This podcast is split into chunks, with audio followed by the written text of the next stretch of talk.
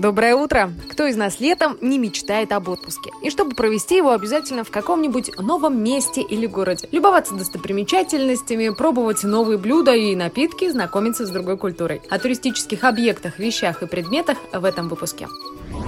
В Санкт-Петербурге прошел заплыв по Неве на Сапах. Полюбоваться на это событие пришли не только местные жители, но и туристы. И было на что. Десятки смельчаков в костюмах известных персонажей на досках и с веслом стремились к финишу. Среди участников были замечены и жених с невестой, и Петр Первый, и динозавр. Все они с успехом преодолели дистанцию 6 километров. А на финише с удовольствием фотографировались со зрителями туристический объект, до которого идти-идти, появился на Эльбрусе. Скульптура с медведем и надписью «Рубцовск». Ее установил житель Рубцовска Александр Дорнов. Он совершил восхождение на один из высочайших пиков Земли в составе группы горных туристов. Вначале у мужчины была задумка установить на вершине фигуру рака в честь известной поговорки. Но патриотизм и высокий смысл взяли верх. Поэтому на Эльбрусе теперь живет добродушный рубцовский Мишка с балалайкой и букетом цветов.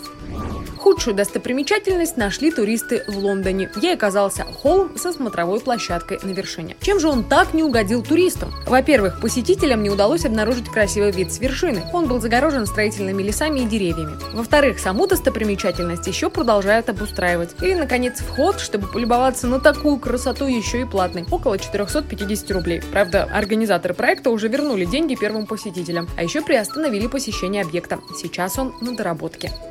Всем желаю отличного начала дня. А если еще не успели сходить в отпуск, то пусть это произойдет в ближайшее время.